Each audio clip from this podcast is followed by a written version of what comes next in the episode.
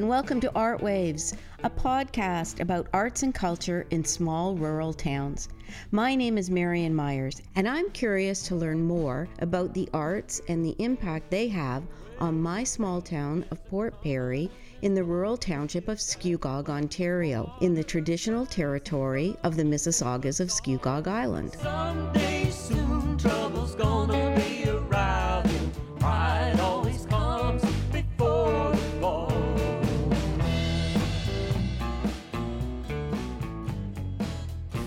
I've discovered a wide variety of passionate people creating, coaching, and connecting in my community. And today we're talking to Tamara Green, who is a personal chef. Welcome, Tamara.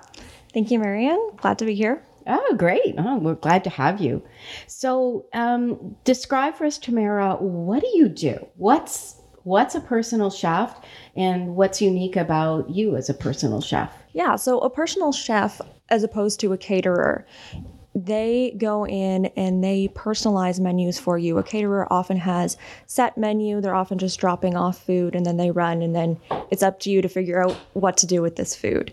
Um, whereas I'm there generally for the long haul.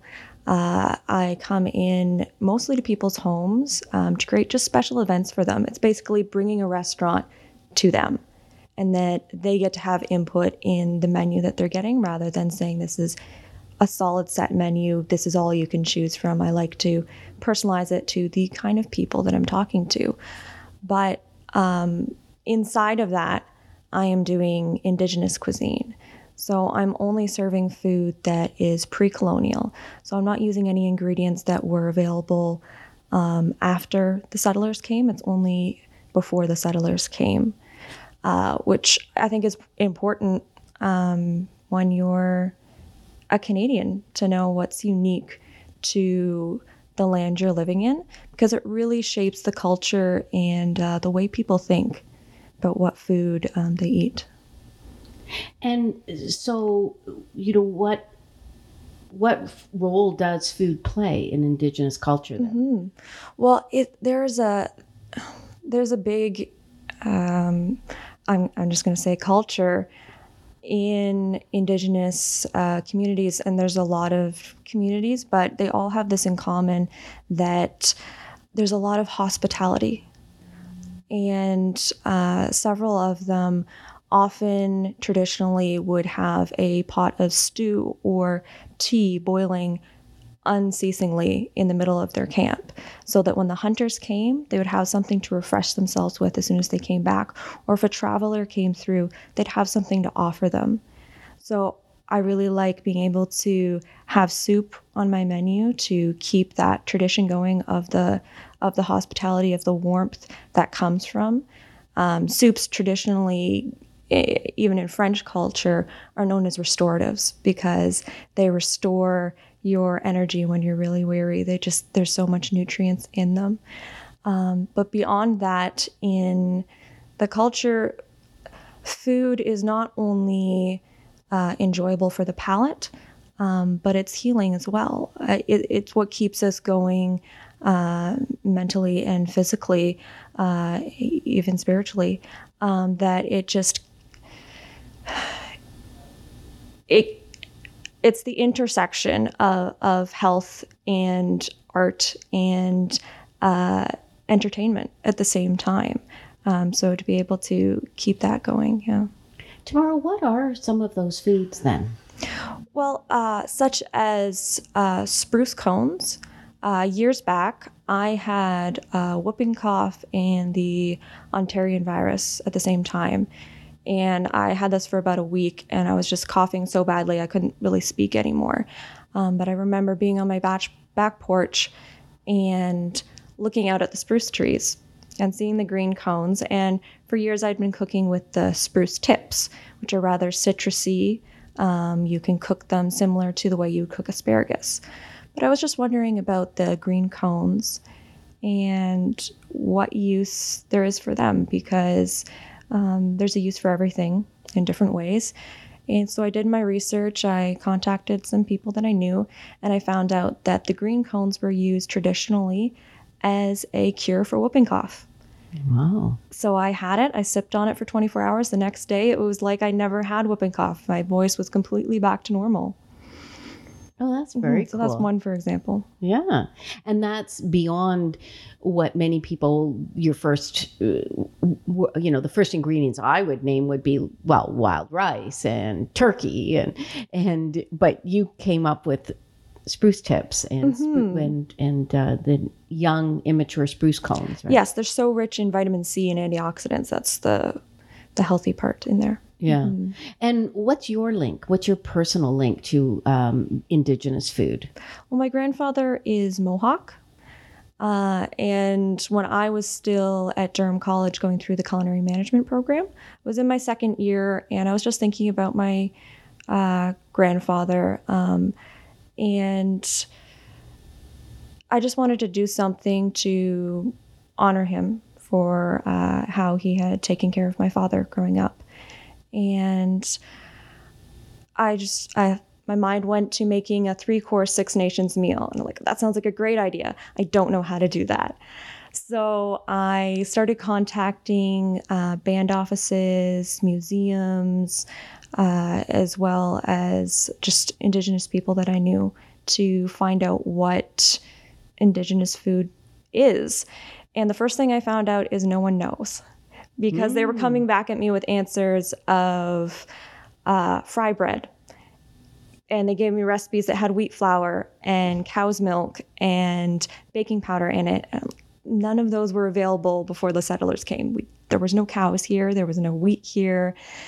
That's not how they made it. Clearly, they ate food before the settlers came. So, what was that?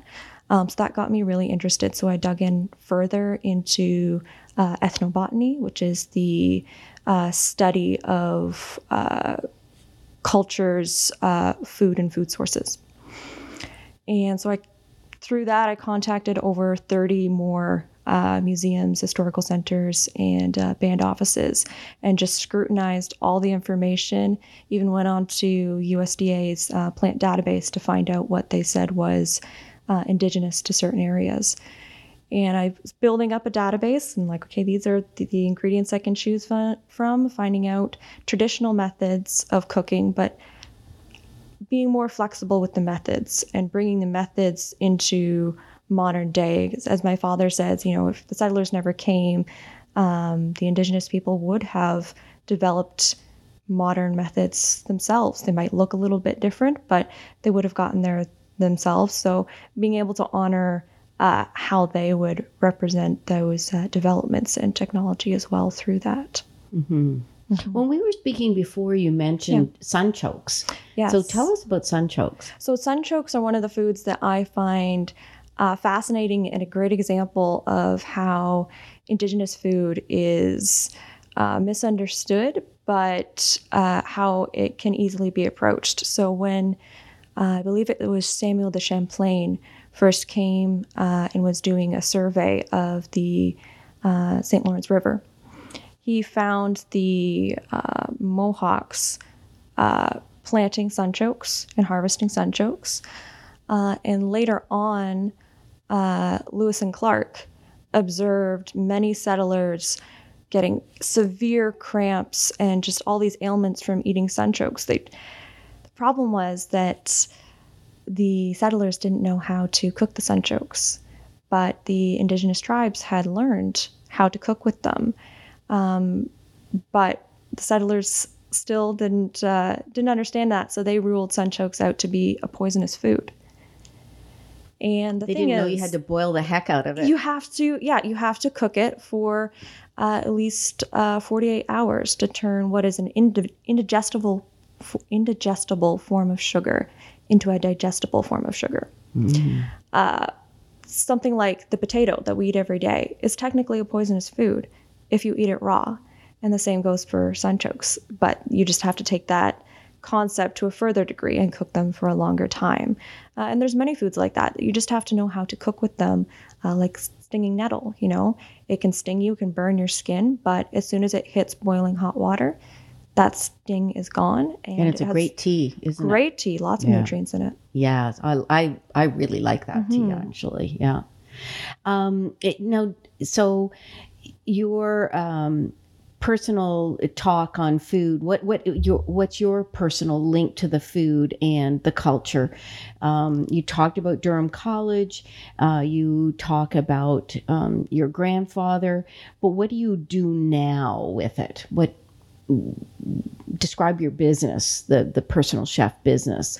Yeah, so my business now, like I say, is uh, serving pre colonial food um, and it, gently sort of educating both the uh, indigenous um, community and the settler community about what that is, at the same time offering them, you know, something tasty for their palate uh, and a little entertainment. Um, as I say, I go often into people's homes to just create a special meal for them. Say they have an anniversary, they're having some guests over, um, they don't want to do the cooking, I'll come in and cook for them. Um, but I've also done a lot of business uh, lunches. I've done buffets. I've done a few vendor situations at powwows and such. So it's very broad. Um, mm-hmm. That's the uh, personalizing part of the personal chef and name your company for mm-hmm. us Tamara. So, so my company is Indigenesis Personal Chef. Okay. And how would people contact you? What would So they can contact me by phone 705-308-6104 or they can go on to uh, my Instagram and there's a link there to my website and my Instagram would be at Indigenesis, which is I N D I, the word Genesis underscore personal chef. Okay. Indigenesis underscore personal chef. That's right. That's it. Okay, that's really good to know. And make sure we get that in there. Um, so, what's it like to build a catering or a personal chef, excuse me, a personal chef business in a small rural town? Well, it has its advantages actually. Some people would think it's a small town, it's going to be hard to uh, start your own business. There's a lot of uh, competition. You know, there's it's hard to get your name out there because there's not a lot of people. But I find that the advantage is word of mouth. In a small town, everyone knows each other. Everyone's a lot more uh, open to talking to each other, sharing with each other.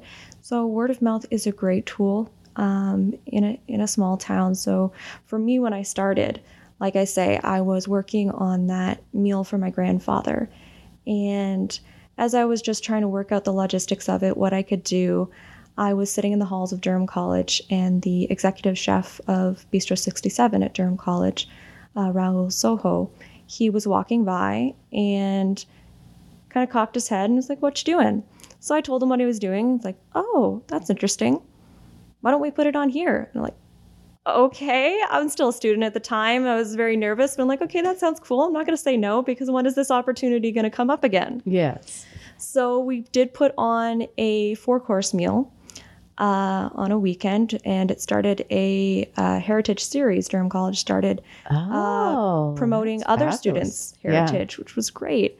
Um, when I had the event that I was doing there, uh, Claire Salt, who was at the time uh, the CEO of NNLP um, on the Mississaugas of Scugog Island First Nation. Yeah, the business arm of the yeah, the business arm. Yeah. Uh, she came and she was very impressed with the meal. She got my contact information. A few months later, she reached out about some business lunches that they were having on the island, uh, and asked me if I could cater for them. So I did, and from there, I got some more contacts uh, from those events that I did for them. Yeah, and, at Scugog Arts, we did a symposium, remember, out yes. at um, the Mississaugas um, Health Center. Health Center. Mm-hmm. And we ran a symposium for arts presenters, and they recommended you as our caterer. And we said, well, yeah. that's cool. We love that idea. And so we, we had you cater there. And then that led to you also participating in Culture Days. Describe yes. what you do for Culture Days. So for Culture Days, I uh, serve uh, free hors d'oeuvres. Um, again, pre colonial. I try and choose uh, three or four varieties, something a little bit more unusual for people that maybe has zero ingredients that they've ever heard of, but uh, really are very abundant around them every day once they they're pointed out. Uh, something a little bit more approachable, you know, something maybe turkey based or cranberry based or maple based. Uh, and then two other in between ones just to get people, you know, excited about what's what's around them. I try and provide some information, whether it's in paper form or just verbally, uh, about uh, how to forage, um, how to do it in a responsible way, and uh, Well, that you did bring up an interesting point. Then, how do you Mhm. source these the, the sunchokes, the um, the spruce tips? That how do you source them? Yeah, so that was a problem when I first started out. Um, that first event I had for uh, the Mississaugas of Island First Nation, I was like, okay, great. I have my first independent event. No idea where to get these ingredients. I know what they are. I don't know where to find them. Uh, so I did a lot of research. I found some items, um, but it kept my menu very limited for a while. Uh, since then, I have got in contact with uh, some local foragers. There's a fellow in Zephyr, um, Bob Burrows. Uh, there's a company. Uh, And what does he forage for you? What do you get? so, a wide variety of things. He's very flexible. I, I mostly get from him uh, sunchokes. I get stinging nettle, um, cattail hearts, spruce tips, uh, high bush cranberries. Um, he, he's got a, a great location where uh, he has a farm himself and other farmers around the area that allow him to uh, forage on the backs of their lots.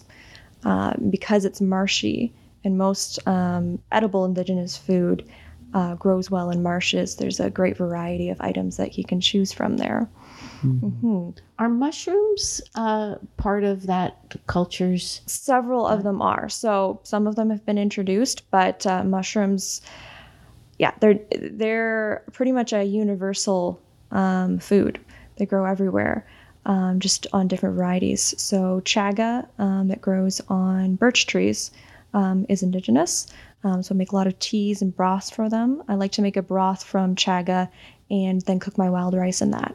It gives it a really rich, deep flavor then. Yeah, almost a meaty flavor, I would Mhm, imagine. Exactly, which is great if I'm doing a vegan dish.